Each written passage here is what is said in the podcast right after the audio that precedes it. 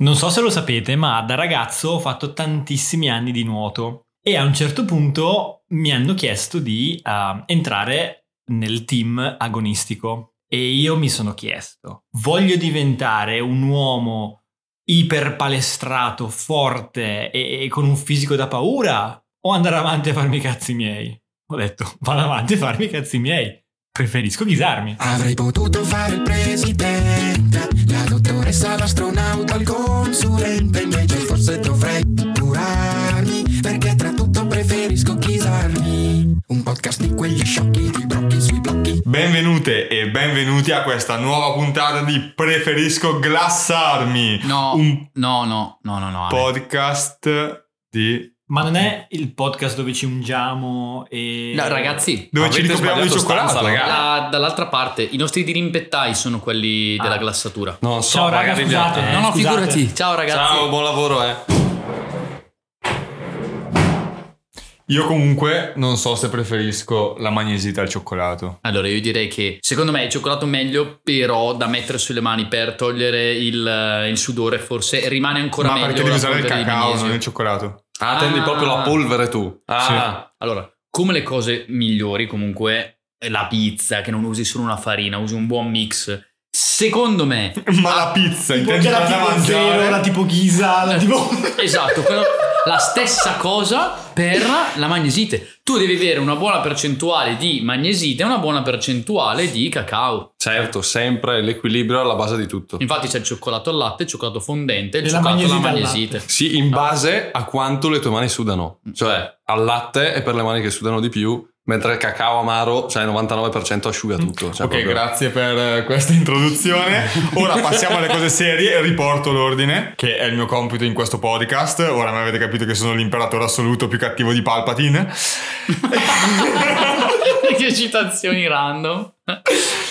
Però oggi parliamo dell'arrampicatore preferito di Dade, per cui con grande onore lascio a Dade la storia di oggi. No, innanzitutto non mi lasci niente perché me la prendo a questa parola qua perché Tommy, eh, ormai, ormai siamo amici, ok? Ormai siamo amici, non siamo amici di penna, ma siamo amici di sbaglioccata. Tra l'altro ok? fa ridere questa cosa perché è vera. Cioè, noi, io e prima, prima racconto questa cosa qui, visto finalmente è, è il momento di farlo. Posso Dario questo? Sì, sì, te. sì, no, era solo che sento la rabbia che ribolle dentro perché non ci sono potuto venire. Io sarei venuto dentro anche una, una cavolo di, di valigia, cioè tagliato, messo dentro, Ah, ricostruito. tu te la sei presa perché non sei potuto andare? eh? Sì, sì. Pensa a me che me la sono presa perché neanche col cazzo che mi hanno invitato.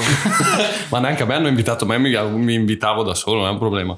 Eh, mi dispiace, ragazzi. Sì, ma di cosa che stiamo parlando? Stiamo parlando di Tommy Cald- Caldwell, quella volta che l'abbiamo incontrato. Io ho avuto l'onore di fare una scarpetta con lui e ho avuto anche la possibilità in realtà di chiacchierarci, di sbaglioccare insieme a lui bevendo un bicchiere di vino. È stato uno dei momenti migliori della, della mia vita, credo, visto che la mia vita fa schifo in generale, quindi direi che questo era un momento davvero incredibile. E abbiamo anche fondato una band con lui. È stato, quella è tra l'altro è la foto migliore della mia vita, sempre, sempre perché la mia vita è ridicola. E lui suonava la chitarra, Amedeo suonava il- Un'altra chitarra. l'altra chitarra e io ero alla, alla batta, ossia la, la batteria, drum, come si dice in inglese. Ma per quello che mi avevi detto tu è che lui aveva definito che la sua vita era una merda, invece la tua era bellissima, No, ricordo. allora te la racconto. Bravo. A un certo punto Dade gli attacca il pilota, si mettono a parlare. Comunque Cadwell è una persona super curiosa. Eravamo al Rudono di Laspo, quindi un sacco di atleti mega forti, tra cui lui. E mentre Dade gli racconta la sua vita, eh, Tommy gli fa: Cavoli, ma la tua vita è molto più interessante della mia. E tipo, noi. Cosa? Sì, e gli ho detto, Cioè, ma- ma tu sei Tommy rapito? Caldwell. Sei Tommy Cadwell, sei l'arrampicatore di via lunga più forte al mondo, idolatrato dalle masse. E vabbè, davvero incredibile. E tra l'altro io già prima di, di conoscerlo, di vedere comunque quanto sia una persona umile e incredibilmente umana, nonostante quello che ha fatto nella sua vita e le cose che gli sono capitate, io già lo apprezzavo tantissimo dopo eh, aver visto il film The Downwall, perché cavolo lì si vede davvero t- tutta la sua umanità. The Downwall che cos'è? È- racconta la storia dell'apertura e della libera di questa, di questa via, di- della via che, è, risulta, che risulta essere ad oggi la via più difficile nel mondo della- del multipitch, gradata no- 9A, si trova nel parco dello Yosemite sul- su questa parete incredibile che è il Captain. Siamo The Down Wall perché fondamentalmente è la prima parete che viene colpita dal sole. Porca va, la mattina la prima cosa Si che chiama fa... Alba. Alba, esatto. In italiano, I'm sorry, sono stato in England for two days. I only speak English.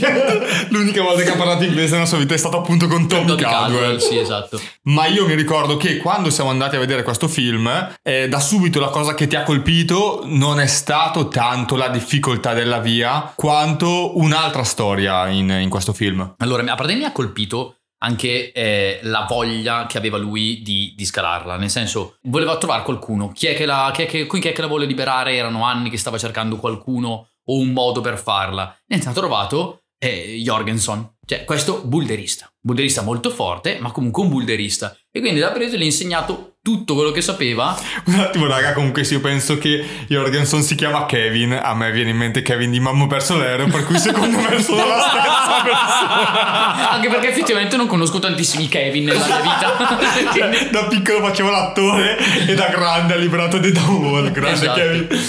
Grandissimo Kevin. E la cosa che mi ha colpito di più è stato che comunque Tommy ha un'esperienza multipitch davvero incredibile, quindi anche la gestione del tempo, il fatto di rimanere in parete a dormire di qua e di là è una cosa che, che è importante come esperienza, come bagaglio di esperienza avere. E quindi cosa succede nel film? Eh, spero che non sia uno spoiler per voi, altrimenti eh, au, guardate. uscito sei anni fa. nel senso è, è storia questa, eh, raga, au, è storia. Comunque, Tommy riesce a superare il, il tiro più difficile, quello che dà il 9 A al traverso. E Kevin non riesce. Kevin non riesce e rosica, rosica, rosica, rosica. Alla fine Tommy lo aspetta per un po', poi invece va avanti e prosegue fino, fino ad un certo punto dove si chiede che senso avesse la libra di questa parete, la prima salita. E si rende conto che liberarla da solo non aveva senso. Aveva trovato un amico, aveva trovato un'altra persona, e allora che fa? Il tiro che aveva lavorato, cioè la via che aveva lavorato per tutta la vita, non ha più così tanta importanza quanto piuttosto far partecipare a questa esperienza anche Kevin.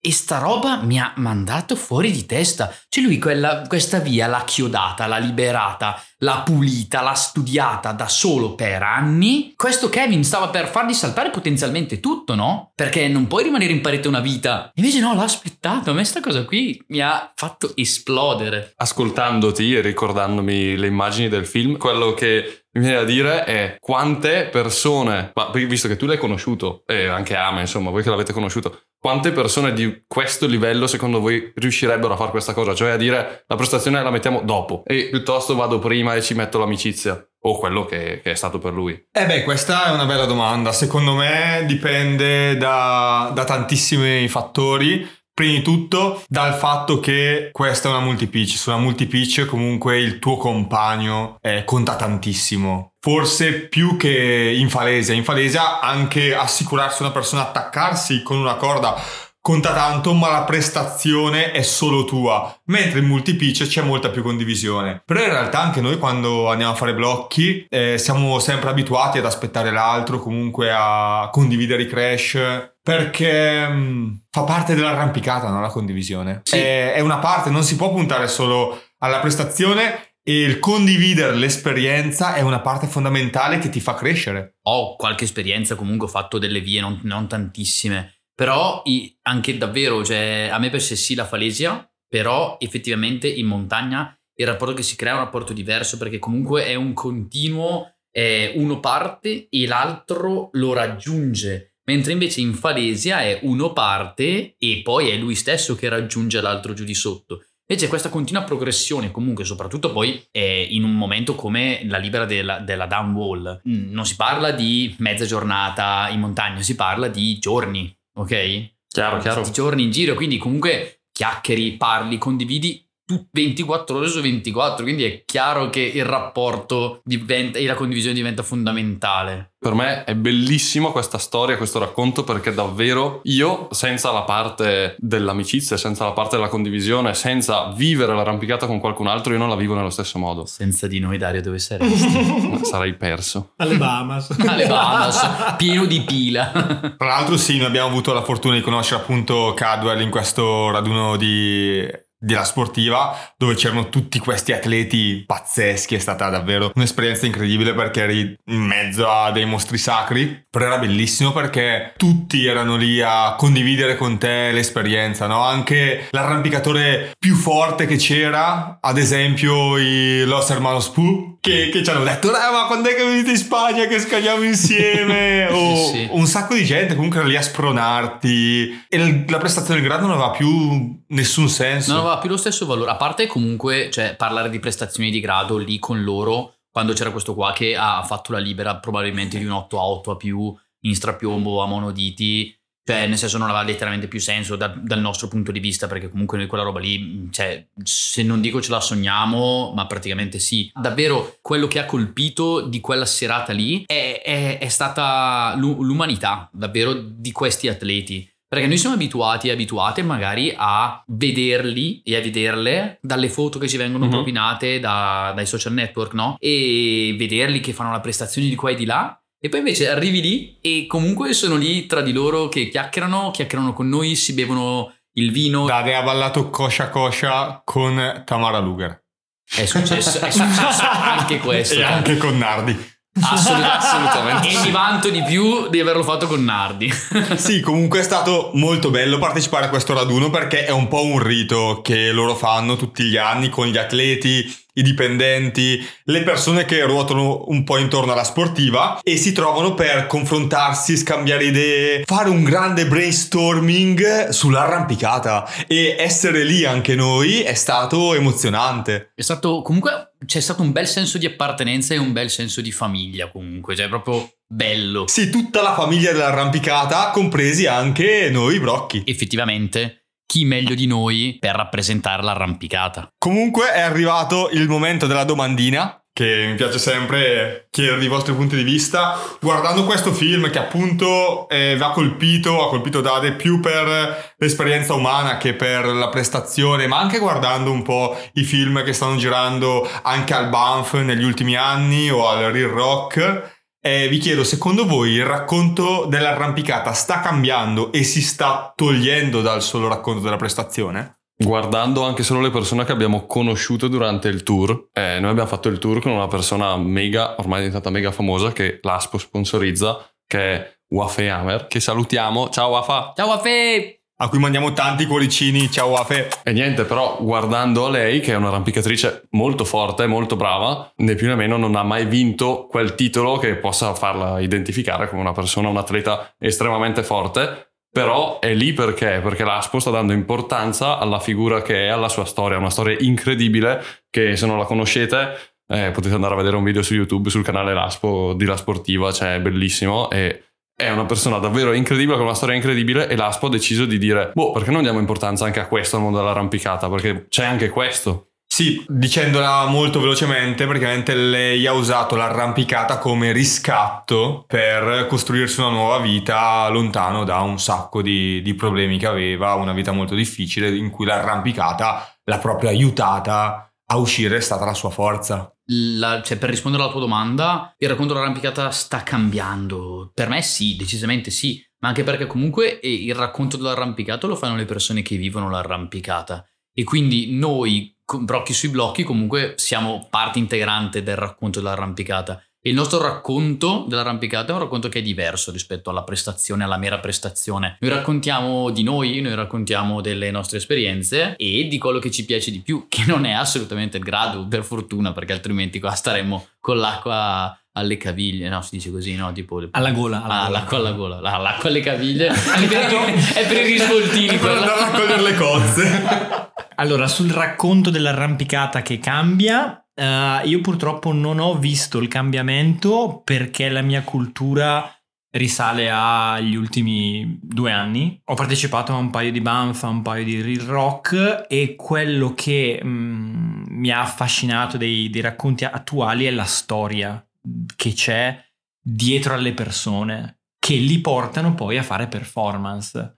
Quindi non è tanto ho scalato questa cosa perché sono, mo- mol- cioè sono molto figo, ma ho scalato questa cosa perché ho delle radici di un certo tipo, ho una storia di un certo tipo e quindi il mio racconto diventa un po' anche la mia storia come arrampicatore. E questa cosa mi, mi piace un sacco, questo taglio più documentaristico che action al racconto dell'arrampicata. Vedo che comunque per creare anche contenuti in realtà ormai non è più semplicemente più semplicemente oh ok ho fatto un 9A di blocco un 8 CPU di blocco e allora ti faccio vedere letteralmente solo il video di io che stampo Sì, il blocco. tutte le singole move che fai per no cioè è comunque un racconto è comunque un racconto di quello che ha portato il l'arrampicatore Daniel Woods di turno o il Shano Rubutu a, a- ad arrivare fino a lì quindi con tutte le esperienze che comunque ci girano intorno, perché comunque la prestazione nuovo, non, è, ne- non è solo un giorno, è una, una serie di esperienze che ti portano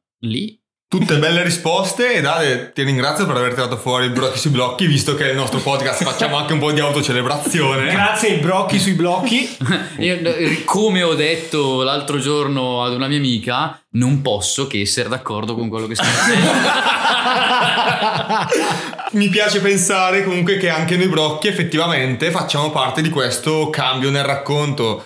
Eh, siamo arrampicatori qualunque, che siamo qua a fare un podcast e a raccontare la nostra esperienza e le nostre idee da arrampicatori qualunque e la sportiva decide di supportarci in questo. Eh, mi piace pensare che sì, il racconto sta cambiando anche grazie a persone come noi. Adesso non so esattamente perché la sportiva ci tenga, ho paura a chiederglielo, quindi non glielo chiederemo. Però parlando con eh, loro, con eh, i loro responsabili della comunicazione, mi ha spiegato che loro dalle storie cercano quattro cose: passione, ingegno, concretezza e rispetto. Allora direi che la passione ce l'abbiamo, ok, perfetto, check. Tantissima. So già dove vuoi arrivare. Il rispetto c'è, Ok, check. Ah, no. tantissimo. Quello pensavo che mancasse con noi. No, Ma solo nei rispetto tuoi confronti, della- dai, degli altri, della natura, eccetera. L'impegno. Comunque c'è scritto ingegno, non impegno.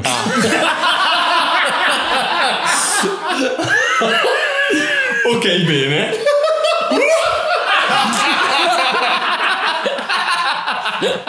Amedeo, in seconda elementare, quando ho imparato a leggere, boh, mancava.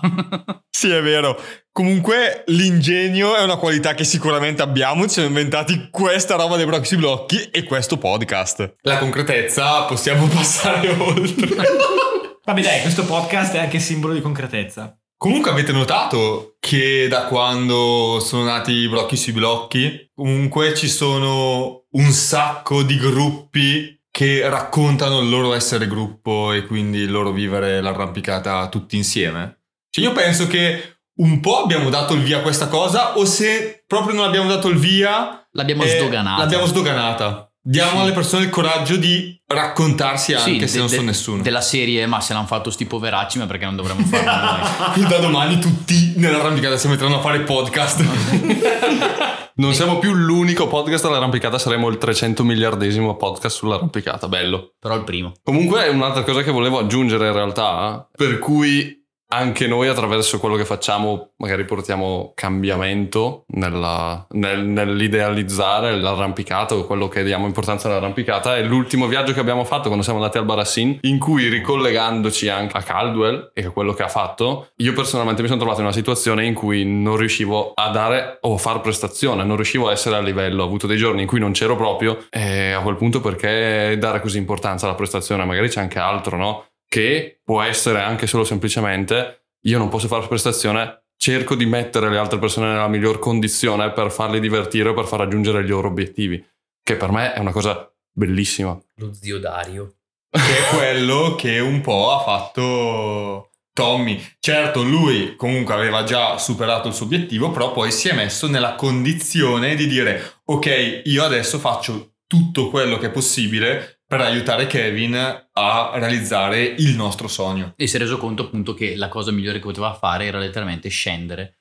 e stare lì con lui e dargli il gas. Tra l'altro, in tutta risposta, Kevin, che cos'è che ha fatto? Visto che il tiro dopo era semplicemente un, un salto di due metri che Tommy aveva giustamente, intelligentemente fatto il giro, bypassato, lui che ha fatto? Ha fatto il salto, perché ha detto, buona, mo adesso gli faccio il culo. Tu hai fatto subito questo, subito comunque. Ha urlato super Ha gas! dato super gas! Instagram. La fabbrica Questo di gas. dedico ai bricchi si sblicchi. Ok, abbiamo parlato di storie di arrampicata. Tommy, Mr. TC. Ho una domanda su una storia che non riguarda tanto l'arrampicata, ma, ri- ma riguarda TC. La storia di come siete finiti su un palco con Tommy. Come? È è colpa sua, è tutta colpa sua. allora, Cioè- allora, non è esattamente così. Davide sta un po' mistificando la storia per tirarla con il nostro mul- mulino. Diciamo che noi eravamo qua questo raduno atleti di Laspo, non abbiamo capito bene cosa ci Perché? stesse a fare perché era letteralmente raduno atleti. Eravamo tutti lì a parlare e Dade dice: È tempo di dargli la maglia a, a Cadwell. Allora abbiamo preso una maglia che avevamo in più. Che avevamo portato neanche apposta in realtà perché Non ce lo aspettavamo. era- non ce l'aspettavamo e quindi abbiamo detto diamogli questa maglia. Gli abbiamo dato la maglia, gli abbiamo spiegato chi eravamo, abbiamo fatto le foto. Lui, Lui- non, non si- non gli è andato subito bene. Tempo un minuto è andato da quelli di Laspo, gli fa ma questa maglia la posso tenere su, c'è scritto qualcosa che non va. E niente, subito dopo è tornato, si è assicura- dopo essersi assicurato che poteva mettersi la maglietta, ha detto gli possiamo fare una foto? E lui, "Eh, dove, dove possiamo andare a fare la foto? E niente, gli abbiamo detto se la facessimo lì. E lui fa no ma facciamola invece qua con gli strumenti in mano. E abbiamo detto cosa? E allora siamo andati dalla vendere, abbiamo detto scusate possiamo prendere gli strumenti solo per fare una foto. Non ci detto dai via via via via, via a fare le foto con Tommy, via via via via via. foto eh, abbiamo fatto sta foto con Tommy tra l'altro la gente pensa che abbiamo suonato con lui in realtà io non so fare un accordo quindi sdoghiamo questa cosa però abbiamo una foto della nostra band eh, con Tommy Sì, che cazzo. gli, gli sbricchi sui blicchi, sempre, sempre loro. ma tra l'altro gas. lui è davvero una persona eccezionale lì non poteva, non poteva scalare e quindi tipo la mattina andava in giro a portare gli strudel alle persone Ma perché cioè, almeno, almeno mi rendo utile Che grande. Cosa mi Che sono grande. perso? Lo strudel la mattina.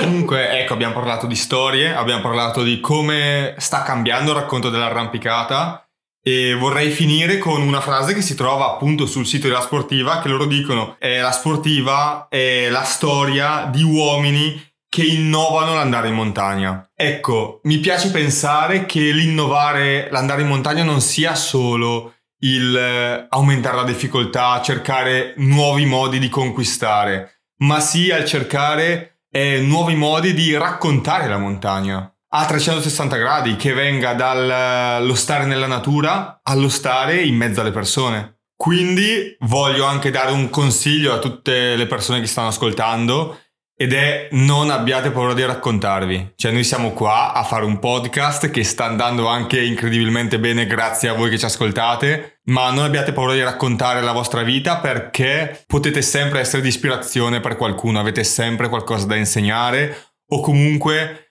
è da far vedere agli altri che eh, anche sbagliare, anche essere non eccelsi o essere normali è una cosa appunto normale, che va bene. Essere noi stessi e noi stesse va bene così, è abbastanza. The best you can is good enough.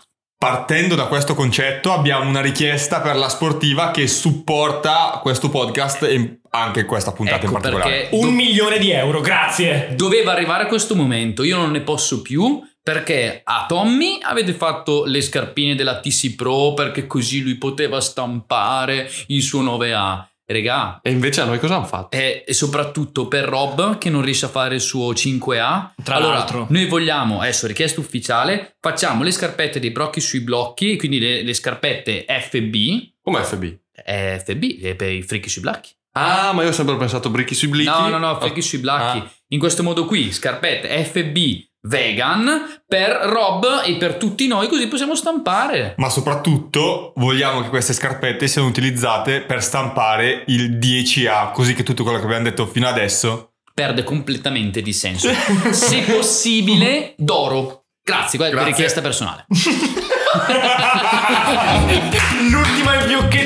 terminare, se vuoi d'oro, grazie. Per non esagerare, grazie. Perché siamo leader della sobrietà.